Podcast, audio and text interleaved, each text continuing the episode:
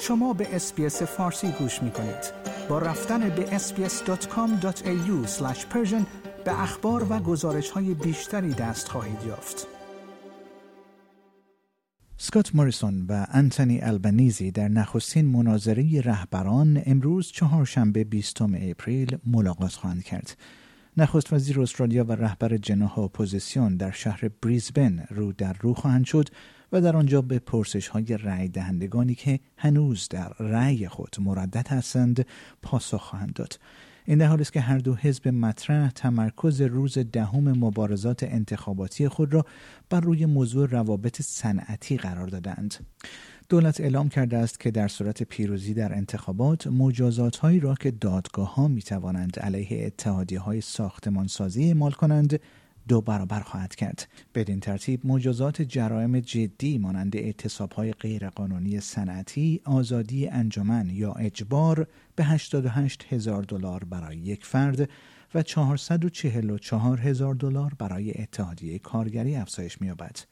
در همین راستا میکلیا کش دادستان کل نیز گفت تغییرات در قانون صنعت ساختمان و ساخت و ساز تلاش می کند تا قلدری و ارعاب توسط اتحادیه ساختمانسازی، جنگلداری، دریانوردی، معدن و انرژی را از بین ببرد. او گفت بارها و بارها شاهد رفتار تکان دهنده مقامات این اتحادیه بوده ایم. دادستان کل کشور گفت آقای البنیزی این صنعت حیاتی را به اتحادیه ساختمانسازی، جنگلداری، دریانوردی، معدن و انرژی واگذار خواهد کرد زیرا او آنقدر ضعیف است که نمی‌تواند در مقابل آنها بایستد.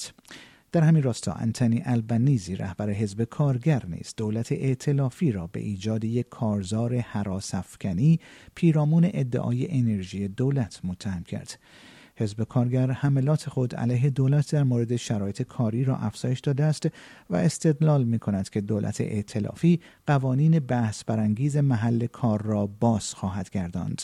تونی برک سخنگوی روابط صنعتی از جناح اپوزیسیون گفت آقای موریسون چاقوی خود را تیز می کند تا حقوق و شرایط شما را کاهش دهد و افزود در زمانی که قیمت همه چیز بالا رفته و حقوق شما کاهش یافته است آقای موریسون اکنون می‌خواهد حقوق شما را بیش از این کاهش دهد و امنیت شغلی شما را کاهش دهد این حال است که هر دو طیف سیاسی به اجرای تاکتیک هایی برای ترساندن رای دهندگان در هفته دوم مبارزات انتخاباتی خود متهم شدند.